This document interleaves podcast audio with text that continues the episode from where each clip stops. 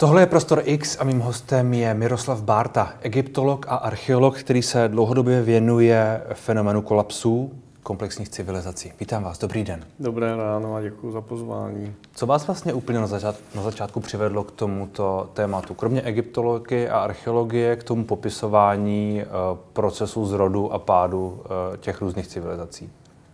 Nutně to byla povaha té mé práce, protože um, ty roky a roky strávené v Egyptě na různých lokalitách, hlavně tedy v Abusíru, um, vás uh, nutí, a není z toho úniku, um, se ptát, jak je možný, že doba stavitelů pyramid vlastně zmizela, pak byla nová doba, jak se říká, střední říše, pak zase kolaps, pak nová říše, pak pozdní doba, tak uh, to je, je, je, je, je jeden z těch důvodů, vlastně, jak k tomu dojde, protože uh, to máte před očima, to, tak ten vzestup, pád, vzestup, pád, hmm. to neznamená zánik, ale spíš tu hmm. regeneraci a přerod. nabírání nového dechu, přerod. No a pak druhá věc, uh, my jsme před mnoha lety začali stavět hodně velký mezioborový tým, kde je spousta techniků, přírodovědců, hmm a, a přirozeně ty lidi mají svý zájmy a přijdou k vám a ptají se, k čemu to teda je. Jo? A vy jim nemůžete říct, že jde o to jenom dobře zpracovat nějaký um, aktuální nález, hrobku nebo soubor sok nebo nějaký nápisy z různých úhlů pohledu, ale je zajímá prostě, aby to i pro ně bylo přínosem a tam přirozeně zase to srovnávání hmm. civilizací, ty dlouhé časové řady, což je něco, co moc rád používám, um, je, je přesně to, co jim dává tu perspektivu nějakého širšího, uh, širšího hmm. zapojení a vidění toho smyslu, nejen prostě tu konkrétní, konkrétní věc. Když se podíváte na ten Egypt, vy jste ho zmínil, uh, který vás k tomu tak trochu přivedl a uh, třeba dnešek, vy dokážete rýsovat paralely mezi těmi, mezi těmi dvěma, dokážete pojmenovat eh, často tam v té, v té knize, o které se budeme bavit, sedm zákonů, jak se civilizace rodí, rostou a upadají. To je vaše poslední kniha. Eh, vy se hodně vracíte k dnešku, k, k byrokracii, k, k selhání elit, k, těm, k tomu, jak jsme se chovali za pandemie a chováme se dál. Třeba dokážete najít nějak, nějaké podobnosti? V první řadě není to nějaký, eh, nějaký eh, nalézání za každou cenu. Mm.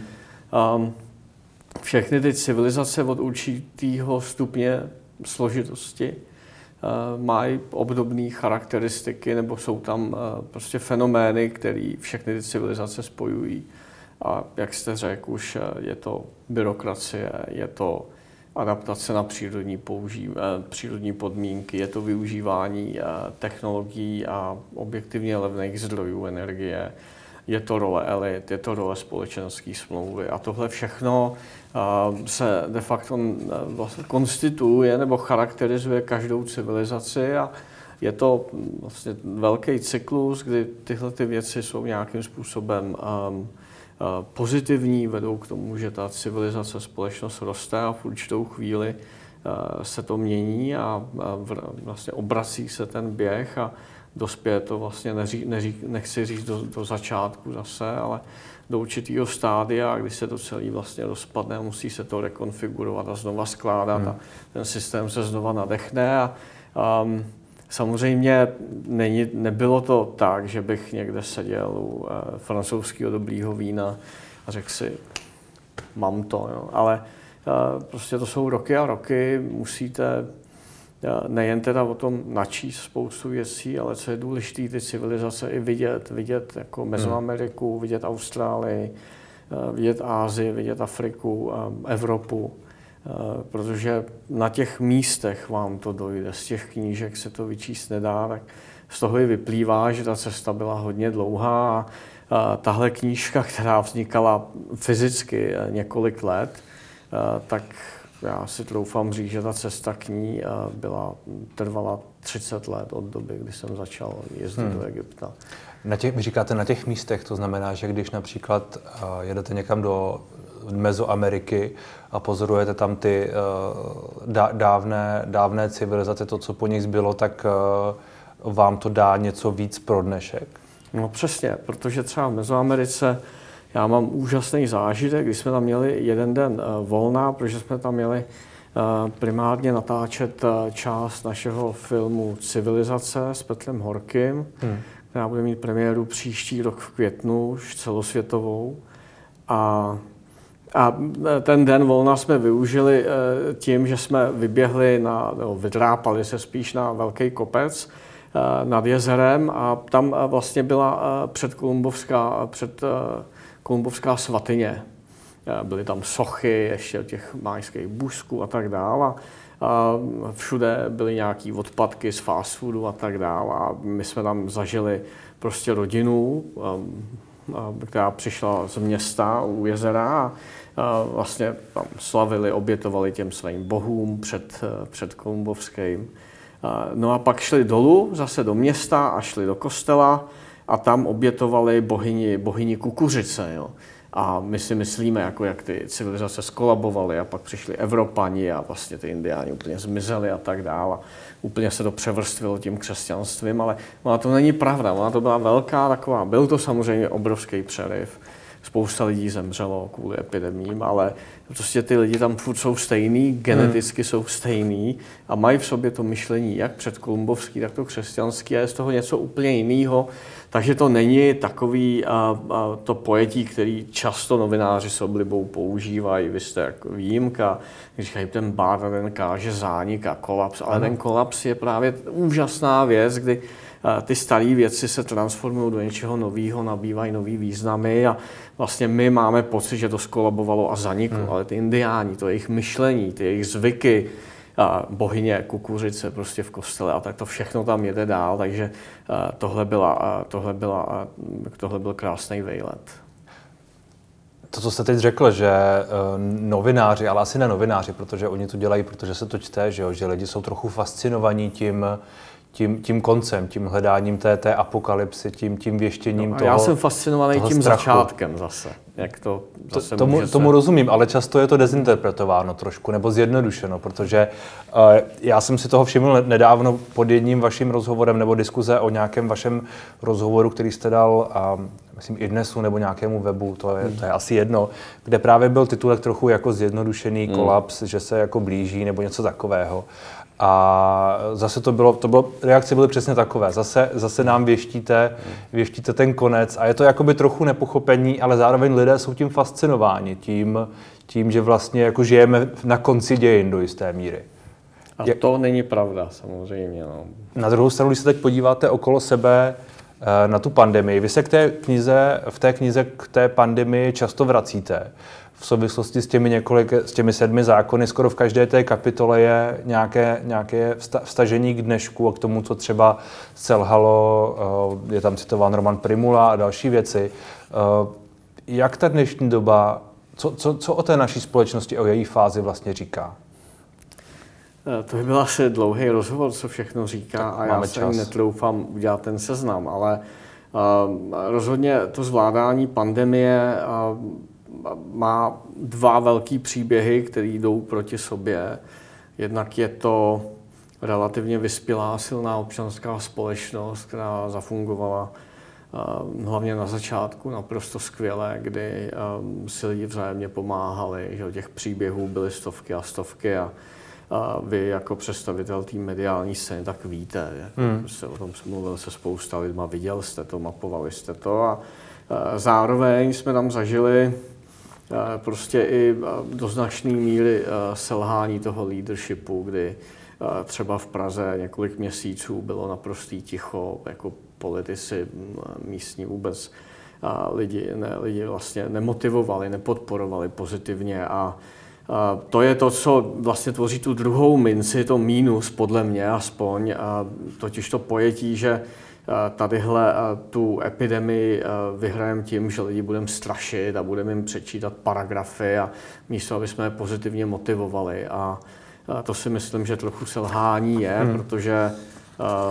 ty společnosti, kde ten pozitivní leadership, kde je vyspělá občanská společnost, typu Dánsko, Německo, tak zvládly ty, zvládly ty krizové momenty mnohem líp a my dneska se divíme, eh, proč lidi eh, vlastně ani nechtějí dodržovat vládní nařízení, proč vlastně neposlouchají to, co jim představitelé státu říkají. A měli by, protože ty politici, eh, ta, to povolání politiky je naprosto zásadní, protože by mělo zpřevodovávat poznatky vědy, to, co poradci, pokud to jsou skuteční poradci, jim připraví, a tak to těm lidem vlastně zkomunikovat. A tady jsou vládní nařízení o nošení roušek a tak dál, no a pak se díváte v, v novinách na zahájení Karlovarského festivalu, kde 90% lidí je bez roušek v hlavním sále, včetně epidemiologa, který lidi nabádá, aby je nosili. No tak co potom po těch lidech chcete? Jo, a tohle je pro mě to nejfatálnější zklamání prostě z té z toho, jakým způsobem my pojímáme to zvládání té krize. Nejfatálnější zklamání je tedy z elit, nebo... Je ten leadership, ano, protože hmm. když něco po lidech chci, když je chci pozitivně motivovat, tak samozřejmě bych jim měl jít příkladem a ne je tímhle způsobem se jim vlastně smát hmm. do tváře. Jo. A, a z těch dějin, nejen 20. století, jasně vyplývá, že velký krize, velký výzvy doby se nezvládají jenom prostě technologií nebo nějakýma um, nařízeníma, ale um, srdcem. Vemte si uh, Brity a druhou světovou válku. Hmm. No. A, a to srdce, to pozitivní naladění, to, ta vize, ten příklad, to je naprosto zásadní. A... Ale nejsme už teď vlastně úplně jinde. Já mám pocit, že teď, když si vemu poslední vyjádření a znovu zaváděná opatření a podobně, tak to je o represi, už do jisté míry o tlaku a o strachu. To už je ta, ten, ten, to vytváření strachu tady bylo samozřejmě na začátku.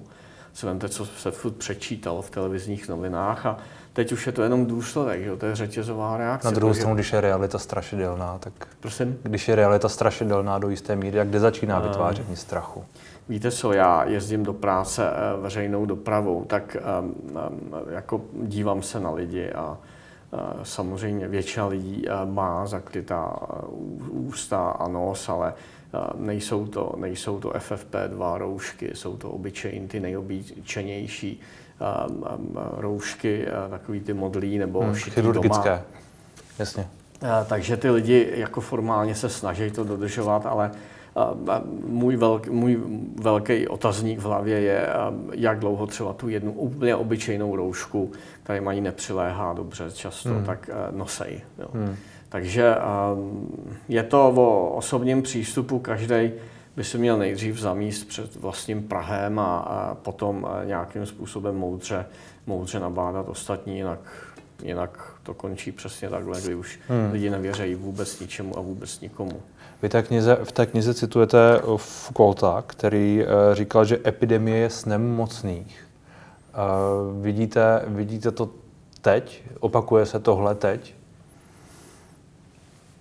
Eh, Foucault vycházel z několika století, především evropských událostí a věděl velmi co, dobře, co říká, proto taky většina z nás, včetně mě, toho Foucault obdivuje, ale my máme naštěstí jednu, jednu, jednu výhodu, totiž, že skutečně žijeme v občanské společnosti, takže ta, ty mantinely, ve kterých jsme, nejsou tak prospěšný na tom absolutnímu zneužití a využití strachu. Nicméně přirozeně, když se podívám do médií, tak se nemůžu ubránit pocitu, že to pokušení ze strany elit tady samozřejmě je, protože eh, s pomocí strachu a hrozeb se populace dá ovládat lépe. Hmm. Lidi pozitivně motivovat je něco mnohem složitějšího. Společnost, kde elity ve vedení země inklinují stále více k autoritářskému prosazování svých nařízení, nevědomky, v lepším případě v závorce, přivádějí zemi k totalitě. To tam píšete. To tak je. A to se děje? To se uh, může dít. Já asi nejsem jistý, jestli jsem kompetentní komentovat Českou republiku, myslím si spíš, že ne, ale myslím si, že v některých zemích, vemte si třeba Čínu, nulovou toleranci vůči, vůči infekci, tak to samozřejmě je jako těžká totalita. Hmm. Tak Čína je asi obecně, ale... Ale v tuhle chvíli to, to co čteme, že jakým způsobem vyskytne se několik, eh, několik pozitivních případů, zavře se celé hmm. město neprodešně, nebo teď, co jsme viděli v Disneylandu, um, hmm. tak uh, viděli, slyšeli. Já jsem to, já jsem to někde čet jenom, ale tak samozřejmě to vytváří to půdu pro takovýhle pokusy. Hmm. Uh... Jak si vysvětlujete, že se naší civilizaci vlastně nedaří, té naší společnosti nedaří té krizi dobře postavit? Že to, co jste zmínil, že, že vás tu trápí, že tu je ta, eh, ten nedostatek toho leadershipu těch, těch elit a že ta společenská smlouva, byť občanská společnost funguje, se trochu jakoby rozpadá. Eh, čím to je? Já si myslím, že je to přechodný stav, protože my jsme zažili jako západní Evropa, ke který se um, odvažuji Česko počítat i přes veškerý um, přechodný neduhy, tak uh, jsme žili uh, v období neskutečného bohatství, blahobytu. Uh, a to si člověk uvědomí, pokud vycestuje z naší západní civilizace někam úplně jinam. A přirozeně, když všechno běží dobře, tak uh takový ten vnitřní implicitní požadavek na leadership není až tak eh, silný, není až tak um, požadovaný, protože všechno běží. A um, mě, když se dívám zase na ty dějiny, tak mi z toho vychází, že skuteční lídři um, vlastně se, dostáv, se dostávají na povrch nebo na veřejnost právě v dobách, kdy, která je plná, plná výzev a my žijeme v době plné výzev. Já věřím, že ty lídři tady už um, jsou, um, jenom se prostě ukážou nebo se mnohem lépe zviditelní a uh, že uh, ty na těch výzvách vyrostem, protože civilizace rostou na výzvách, na, uh, na, uh, na dobách, které zdánlivě můžou vypadat velice těžce až neschůdně, ale to je příběh hmm. lidstva to, že tady sedíme,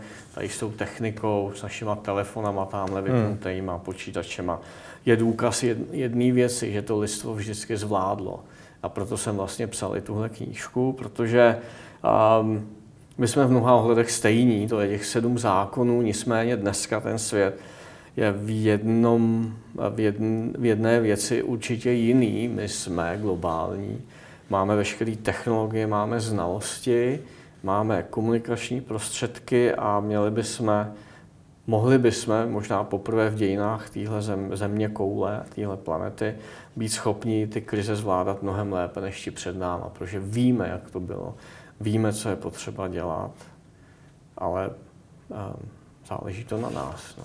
Hmm, vy tam zmiňujete uh Ocituji, abychom to zvládli, budeme muset dokázat změnit od základu své myšlení a priority. Naším největším nepřítelem jsme my sami. To s tím souvisí. To s tím souvisí. A vemte si a, typicky a, a, a, globální změnu přírodního prostředí. Samozřejmě stále vědecká otázka je, do jaké míry za to může člověk, do jaké míry je to součást cyklu, protože přírodní prostředí na planetě Zemi se stejně tak, jako se vyvíjejí civilizace, vyvíjí taky. Um, před 12 tisíci lety se vypnul golfský proud, dneska se zdá, že k tomu směřujeme taky. Um, jsou na to vědecké publikace z Nature, ze Science, ale co chci říct, co je vedlejší. Uh, pokud chcem uh, zvládnout nějakou výzvu, tak dneska nám nezbývá, než být celoplanetární, protože když my v západní Evropě si zakážeme spalování především ta hnědýho uhlí, a, a tak pokud na to nebude konsenzus po celé planetě, tak je to víceméně bezvýznamný, protože ty věci se nedají řešit na úrovni několika států nebo v rámci nějakých politických hranic. Ty věci dneska jsou tak zásadní, že se musí řešit globálně. A pokud ne, nebudeme schopni je vyřešit, tak za to zřejmě zaplatíme hodně vysokou daň, to je evidentní. Na druhou stranu, někde se musí začít a někde musí být ten leadership, který třeba povede k té změně. Je to tak, ale jak říkám, pokud vy jste Glasgow, hmm. pokud se vrcholní politici nebudou schopni dohodnout, tak to zaplatíme samozřejmě všichni, protože dneska ty výzvy světa jsou tak velký, že se musí řešit globálně. Hmm. To si myslím já, aspoň jako like. Ještě jednou ocituju. Vývoj každé společnosti a civilizace je determinován technologiemi a zdroji energie. Bez objektivně levné energie nemůže společnost a civilizace růst ani udržet svou komplexitu. Objektivně levná energie je něco, co máme i po zdražení energií, co, když se teď podívám na to, co se děje okolo té Glasgow, jasně, zelená energie, Green Deal, tohle všechno povede nepochybně ke zdražování energií, ať už to chceme nebo ne. Jsou to ještě objektivně levné energie, když jsou dostupné a vlastně to není problém? Jsou ty klasické zdroje, takzvané husté energie, jsou stále dražší. Jako příklad uvedu ropu. Měří se to konceptem, kterému se říká EROI, to znamená velmi jednodušeně, velmi zjednodušeně, kolik dolarů získám, když jeden dolar vložím do získávání té energie. A před sto lety třeba u, u, u ropy to bylo jedna kusto, takže jste hmm. získal 100 násobek vlastně toho výnosu. Dneska je to někde u 25, 30, stále je to velice výhodná věc.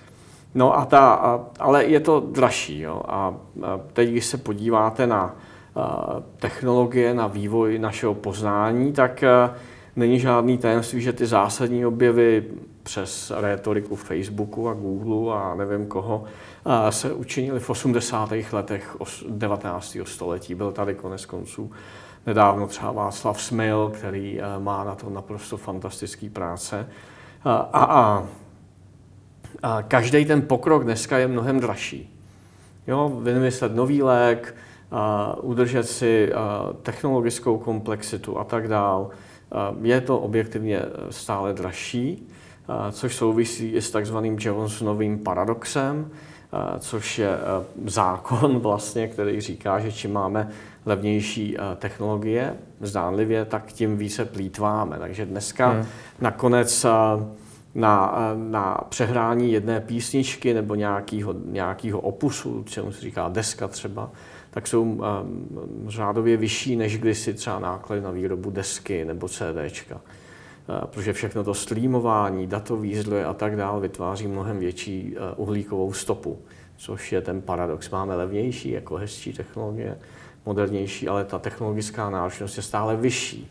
A teď k té ropě nebo k fotovoltaice a tak dál, my potřebujeme u těch nových zdrojů energie dosáhnout toho, aby byly taky vydatný, podobně jako ty klasický, kterých se přirozeně chceme zbavovat, je to správně, ale je potřeba eh, říct lidem, dobře, bude to teď tak drahý, ale bude to drahý nějakou dobu, protože, eh, protože když máte vizi a chcete být ten vizionář, tak nemůžete mít jenom cíl, ale musíte lidem ukázat i tu cestu, jak toho hmm. dosáhnout. To je to důležité. Samozřejmě se každý rád uskrovní, pokud bude vidět, že je to ku prospěchu jeho samotného nebo jeho, jeho rodiny, dětí, lidí, kteří přijdou po něm, ale musíte jim to zkomunikovat a ne jim říct, teď to bude takhle a všichni se můžete zbláznit. Máte, máte pocit, že tohle se neděje? Že se, Mám že pocit, se... že ta osvěta eh, zásadním způsobem pokulhává, že a...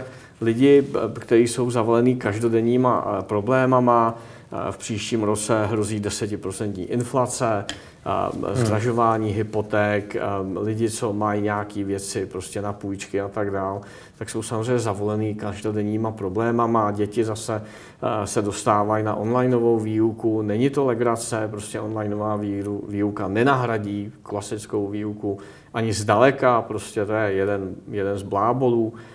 Takže my potřebujeme opravdu leadership, který lidem řekne, je to nutný, ta cesta je taková a taková a nejenom říkat, něco se stane a my to nějakým způsobem zvládneme. Ne, těm lidem se musí skutečně ukázat ta skutečná cesta, hmm. aby, jak říká třeba i Radek Špicára, mně se to moc líbí, aby ten Green Deal, takzvaný, byl uh, skutečně real deal, aby to hmm. nebyla ideologie, ale aby to bylo reálné řešení našich problémů. A to hmm. je velký rozdíl.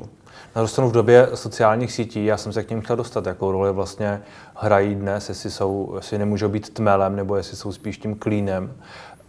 Uh, každý má tak trochu svoji pravdu, ne? A leadership je jedna věc, jedna věc zní a ten, vím, co říká, říká Radek Špicer, on to říkal tady v rozhovoru se mnou, tohleto mimochodem. A já jsem pak zaznamenal ty reakce na ten rozhovor, které... Jaký byly? No tak jako, jaké byly? Uh, byly z různých, od různých lidí z různých bublin různé. A jsou lidé, kteří prostě jako tohle nechtějí slyšet a Green Deal v, jakékoliv, v jakémkoliv spojení je prostě pro ně červený hadr. A, a možná, že už jsme příliš daleko, nebo je to nějaký jiný problém, ale vlastně přemýšlím, jestli nějaký jako lídr, který by byl autentický, který by to všechno dělal dobře, ještě dokáže tyhle lidi nebo obecně lidi přesvědčit, kteří prostě zároveň si dají do Google, co všechno je špatně a často to jsou pravdy, že jo, tak uh, jestli to může fungovat. Um, když jsem u těch sociálních sítí, tak já si myslím, že jsou typickým příkladem Herakleitova zákona, což je jeden z těch sedmi zákonů, který říká, že přesně to, co vás přivede na vrchol, je nakonec je to, co hmm. vám způsobí jako značný problémy, eufemisticky řečeno. A ty sociální sítě bez zesporu úžasný vynález, ale můj pocit dneska taky některý používám, hlavně teda abych třeba jako lidem, s kterými nejsem denně ve spojení, zkomunikoval, že mám někde přednášku, nebo že vyšla knížka, používá to náš egyptologický ústav, používá to takhle kde kdo. Ale když se pak dívám, a co se tam skutečně děje, tak si myslím, že ty sociální sítě lidi spíš rozdělují, než spojují hmm. dneska. Můj názor. A budou, budou, budou tím, co nás přivede k někam. Já si myslím, že uh, nás radikalizují, um, když se podíváte na anatomii um, amerických prezidentských voleb a hlasování pro nebo proti Brexitu. Chris Willy o tom vydal nedávno knížku Mindfuck, vyšlo to i česky no tak ztratíte, ztratíte jakoukoliv iluzi o sociálních sítích a samozřejmě hmm. to algoritmické ne smelování, ale rozeštvávání a antagonizace a radikalizace lidí, o tom píše dneska už kdo, že je to dokázaný. Hmm. Když, se, když, se vrátím, když se vrátím zpátky k tomu, o čem jsme se bavili uh, před chvílí v souvislosti se změnami klimatu uh, a s uh, s tou změnou myšlení, řekněme. Vy tam, vy tam píšete, že uh, zdůrazňujete důležitost adaptace a poučení se z minulosti, z myšlení, chyb i úspěchů našich předků a chování planety. Myslíte, že Zmiňujete tam dva uh, národy nebo dvě, dvě civilizace společnosti, které nějakým způsobem se poučily, nějakým způsobem zvládly nějakou, nějakou, uh, nějakou krizi. Myslíte si, že, že se můžeme poučit z minulosti tak, abychom zvládali to, co se děje teď, lépe? Případně kde? Um, a asi bych uh, začal takovým vědeckým předpokladem, že evoluce nemusí nutně směřovat k lepším, k lepším zítřkům. Ale a samozřejmě ehm, dějiny nemusí mít, eh, nemusí mít eh, svůj směr. Eh, na druhou stranu, co jiného nám zbývá, než se podívat na ty dlouhé časové řady a říct si, co z toho ehm, vlastně platí i dneska. A myslím si, že to, jakým způsobem se adaptujeme nebo neadaptujeme, jak využíváme dostupné přírodní zdroje, technologické vynálezy, jak se chováme k přírodním zdrojům. To je něco, co se týká každého z nás. Není to primárně věc politiky a, a summitů někde, kam přeletíte tryskáčem, což je mimochodem jedna z těch velkých, velkých achilových pad, těchhle, když vidíte, hmm. jak ty, ty vrcholní politici, každý v jednom tryskáči tam sedne. Samozřejmě z Ameriky tam není jinak doletět, ale jsou i normální linkový, si myslím, lety furt. Tak musíte, tak musíte dostat tu vědu, a to poznání, o kterém si myslíte, že je maximálně objektivní k lidem. A v tomhle směru si myslím, že se mi povedlo společně s Olgou Menslou a spoustou dalších lidí udělat dvě a, a i mezinárodně výjimečné věci. Je to venkovní výstava Voda a civilizace a energie a civilizace. A ty výstavy jsou zdarma, jsou venkovní, jezdí po celé republice, teď se jedná o nějakých zahraničních adaptacích a, a každý si tam může přijít, najít si tam svý příběhy, protože tam každá výstava je 40 panelů, solárama je to nasvícený a, a když lidi začnou uvažovat o světě trošku jinak, když k ním dostanete ty poznatky, ty informace, a nenutíte je měnit myšlení, ale dáte jim možnost uvažovat o těch věcech jinak, vidět ty věci různé perspektivy na jednom místě, tak je to něco, co si myslím může zásadním způsobem změnit, změnit na chování nás všech, protože tohle je jeden ze způsobů, jak dosáhnout kritického množství, aby jsme se pohli v tom pozitivním směru kupředu. Hmm. Je to podle mě lepší těm lidem jakoby udělat servis, nabídnout jim to, diskutovat s nima, než jim říct, takhle to bude. Hmm. A, a to si myslím, že se daří, protože ty výstavy, tu první vidělo přes milion lidí jo, tady v té naší malé zemi, tak a, každý se snaží z toho svého z toho svýho dominantního pole působnosti dělat, co umí. A já si myslím, že role vědců je komunikovat to, co dělají ve svých pracovnách, ve svých expedičních týmech, výzkumných týmech lidem a říkat jim, proč je to relevantní, proč je třeba dobře, že ten stát nějaký věci podporuje, včetně třeba naší egyptologie a studia dlouhých časových řad, protože si myslím, to, jak to děláme my, se nikde na světě takhle nedělá. A hmm. mám proto poměrně dost dokladů. Jedna z těch otázek, které si tam kladete, je, jestli může civilizace růst věčně. A jestli jsem to pochopil správně, tak my jsme teď ve stádiu, kdy teoreticky můžeme, pokud zvládneme ty věci, které jsou problémy. Teoreticky, samozřejmě. Nikdy se zatím um, nepovedlo žádný civilizaci před náma růst věčně. Uh, proto tenhle uh, pracovní závěr. Ale přirozeně dneska je ta otázka, jestli skutečně jsme schopni, já tomu chci věřit, dosáhnout toho, že v okamžiku, kdy se vyčerpají ty klasické řešení, protože každý řešení se vyčerpá jednou, tak my dneska jsme, bychom měli být schopni s tím, co víme, co umíme, vidět to, že to řešení už jako není tak, tak využi, využívaný, jako by mělo být, že ztrácí tu svoji sílu a že se začíná projevovat spíš negativně. A v tu chvíli bychom měli říct jasně, tohle z těch dlouhých časových řad známe, teď už musíme hledat nový řešení. Hmm. Takže je možný teoreticky si představit, a já si to přeju a dělám všechno pro to, aby to tak bylo, nebo abych tomu přispěl, se zastavit, začít hledat nový řešení a zamezit tomu nejhoršímu, co ta transformace přináší, ten hmm. takzvaný kolaps. Protože ta cena za tu transformaci může být méně drahá, více drahá a katastroficky drahá. A my dneska jako lidstvo bychom měli být schopni se snažit zaplatit jenom tu nezbytně, nezbytně vysokou cenu, která tu či, ta transformace ten, přináší. Čili ten kolaps eh, v tom, v tom slova smyslu, které myslíte vy, čili ten přerod je nějakým způsobem nevyhnutelný a to, co my uh, můžeme proto udělat, je, že bude velmi levný a bude, uh, řekněme, uh, povede, povede k pozitivním výsledkům. Zjednodušeně řečeno, já si myslím, a to mi vyplývá z toho, co jsem byl schopný eh, ve svých 51 letech pochopit o civilizacích, že by to tak mohlo vlastně poprvé, poprvé v dějinách této planety být. A jde, o to, a jde o to poučit se, eh, když se podíváte třeba na ty eh, Afri- americké národy nebo, nebo na, na, na ten Egypt, tak vidíte ty body, kdy to šlo dolů.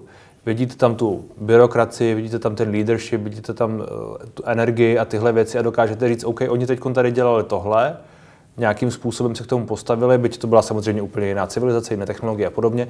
Nefungovalo to, my se z toho můžeme poučit a najít jinou cestu, kterou třeba teď zatím ne, nehledáme. My můžeme vidět um, uh, tu snižující se funkčnost systému mnohem dřív, hmm. než ji viděli ty civilizace před náma. Tohle, tohle bych asi řekl v jedné větě a, a na co je potřeba myslet, a to je taky jedna z těch velkých zrad uh, studia těch civilizací, že to není nikdy jeden faktor, že jsme si řekli, hmm. tak a teď máme moc úředníků a když jich bude polovina, tak jsme zachráněni a všechno bude zase skvělý.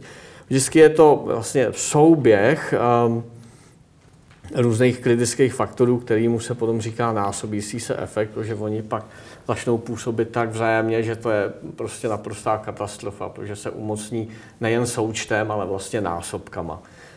A bývá to třeba typicky, si vente, eh, proměny přírodního prostředí, v našem případě zhoršující se prostředí, to je mimo, mimo debatu, byrokratizace života, formalizace, kdy my se snažíme místo, aby tady byl nějaký common sense, a věci, o kterých se ví, že se třeba nedělají, tak my všechno kodifikujeme a myslíme hmm. si, že čím víc práva, tím víc spravedlnosti. A to je jedna z těch deviací toho veřejného prostoru, kdy lidi, kteří tohle říkají, jsou devianti.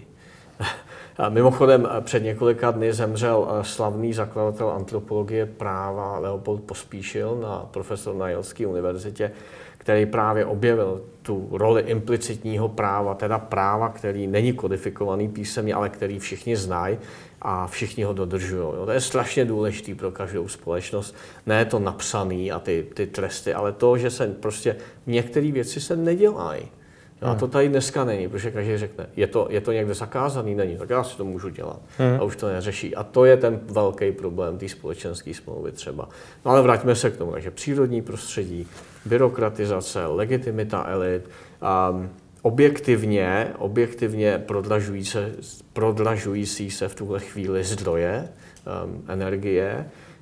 Um, takže já si myslím, že... To jsou ty příznaky, to jsou ty příznaky, to jsou ty příznaky že ten systém... Které my už jakoby vidíme. No, já, já je cítím teda, no. Nevím, jestli vy to vidíte jinak. Jestli... Já, já nevím, tak jako to, co říkáte, nepochybně asi pravda je. Asi uh, jsou různé názory na to, jak velký to je problém. Nepochybně jsou tu uh, politici a možná odborníci, kteří by řekli, že víc úředníků je líp. Kteří by řekli, že víc zákonů je líp. Já nevím, no. A víte co, tak eh, můžete mít tenhle názor, je to naprosto, naprosto legální věc, ale musíte umět zdůvodnit. A co já vidím jako historik těch dlouhých časových řád, že vždycky, když tyhle fenomény se vyskytly, tak ta společnost začala mít velký problémy. Hmm. Vždycky, bez výjimky. Hmm.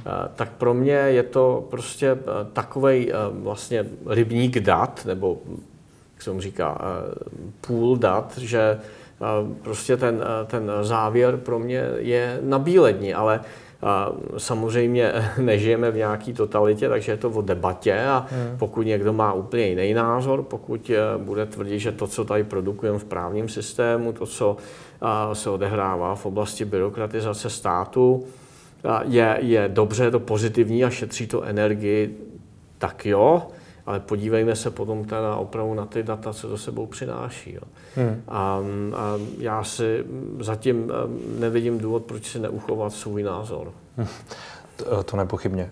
Když jste zmínil tu společenskou smlouvu a to, že uh, ta přílišná kodifikace práva vede k tomu, že lidé nedodržují to přirozené právo, to, co by mělo být, co je vlastně asi jeden z důvodů toho, že jsme v čem jsme v současné chvíli. Že ta společenská smlouva se nějakým způsobem rozpadá. Něco takového myslím, tu vidíte. Já si myslím, že to tak je. No.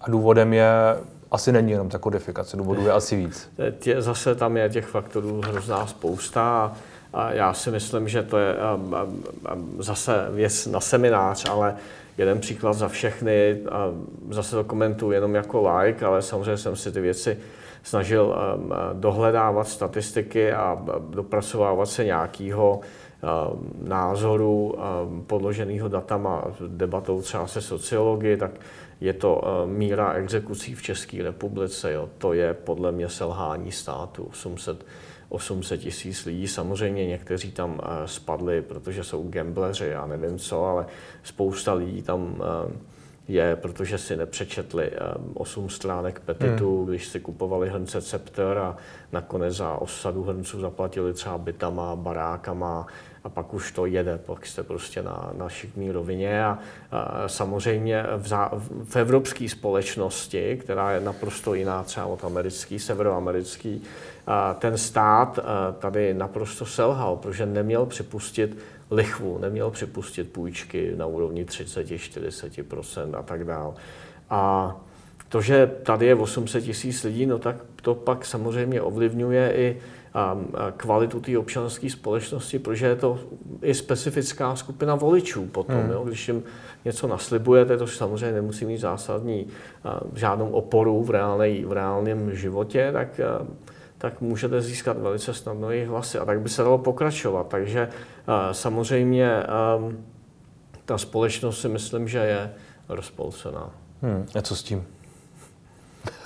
Každodenní, každodenní drobná práce a každý z nás se musí snažit být nějakým pozitivním pří, příkladem a pozit, motivovat, motivovat hmm. svý okolí. A, a protože ta regenerace je dvousměrná, je nutná ze spoda, aby ta občanská společnost začala, začala vlastně fungovat líp. A samozřejmě je tam a taky nevyhnutelný požadavek na to, aby se objevili skuteční lídři, kteří vlastně zase, začnou tu společnost smelovat, smelovat ze zhora. A vy jste říkal, že tady, že tady teď nevidíte. To znamená, že nevidíte ani, ani vycházející, nevidíte je v politice, nevidíte je nikde. Já, te, já myslím, teď jsme, eh, teď, teď zrovna žijeme v další fascinující okamžiky, české historie alespoň, kdy po 30 letech, po více jak 30 letech um, zmizeli, uh, zmizeli um, z, z, z, z parlamentní demokracie komunisti a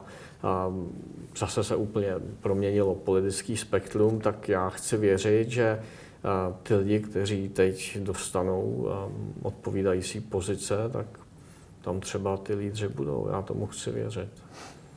Uvidíme. Vy jste zmínil uh teď, právě 30 let od eh, sametové revoluce nebo 32 let, vy tam v té knize píšete o skokových změnách a právě, že rok 89 byl takovou skokovou, skokovou změnou. To znamená, že teď můžeme mít v další skokové změně možná. Ty velké uh, změny společenské se eh, velice často odehrávají, možná v absolutním počtu případů, právě těma velkýma skokama.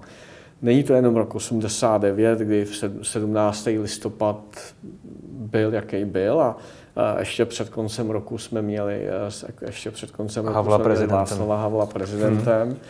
Během několika týdnů, naprosto e, ještě během roku 89 si e, většina dizidentů myslela, že to potrvá ještě roky, než se režim sesype.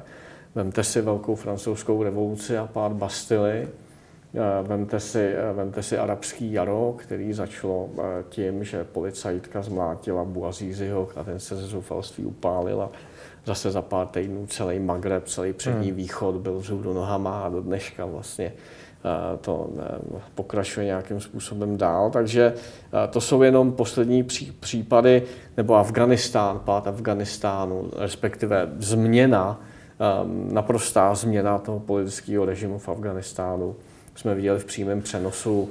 A konečně poslední věc, kterou bych jsme si měli uvědomit, pád britského impéria během hmm. několika let po druhé světové válce, kdy z impéria, kde mimo uh, vlastně UK uh, žilo 800 milionů lidí, tak během několika let bylo, bylo, byla nějaká enkláva o pěti milionech lidí. Jo. Tak um, ty věci se dějou skutečně rychle a pro mě řád několika týdnů, nebo v případě opravdu miliardového impéria, v řádu několika let jsou ty velký skokové změny. Netrvalo to desítky let jo, nebo století, ale šlo to fakt rychle.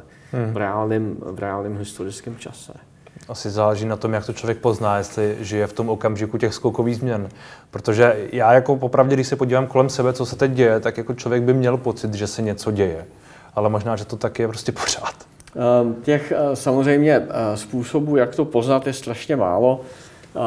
My, my zkoušíme jeden z nich, eh, který vychází eh, z toho, že ten velký skok přicházející se pozná podle toho, že se v té společnosti v těch různých oblastech eh, vlastně mizí ty klidový stádia, celý je to rozkmitaný, hmm. dělali jsme o tom taky velký seminář ve Spojených státech pro nějaký vojenský think tank, ale samozřejmě je to velká otázka pro vědu, jak poznat, jestli se to skutečně blíží, ale jinou možnost, než se podívat na ty dlouhé časové řady a podívat se na to, co se dělo s tou společností nebo s tím systémem těsně před tím známým velkým skokem, eh, de facto nemáme. Tak eh, to je další věc, proč pro mě de facto studium těch dlouhých časových řad eh, těch vyspělých civilizací v posledních několika tisících letech představuje něco, čemu bych se nebál říkat strategickou vědu tohohle století, protože hmm.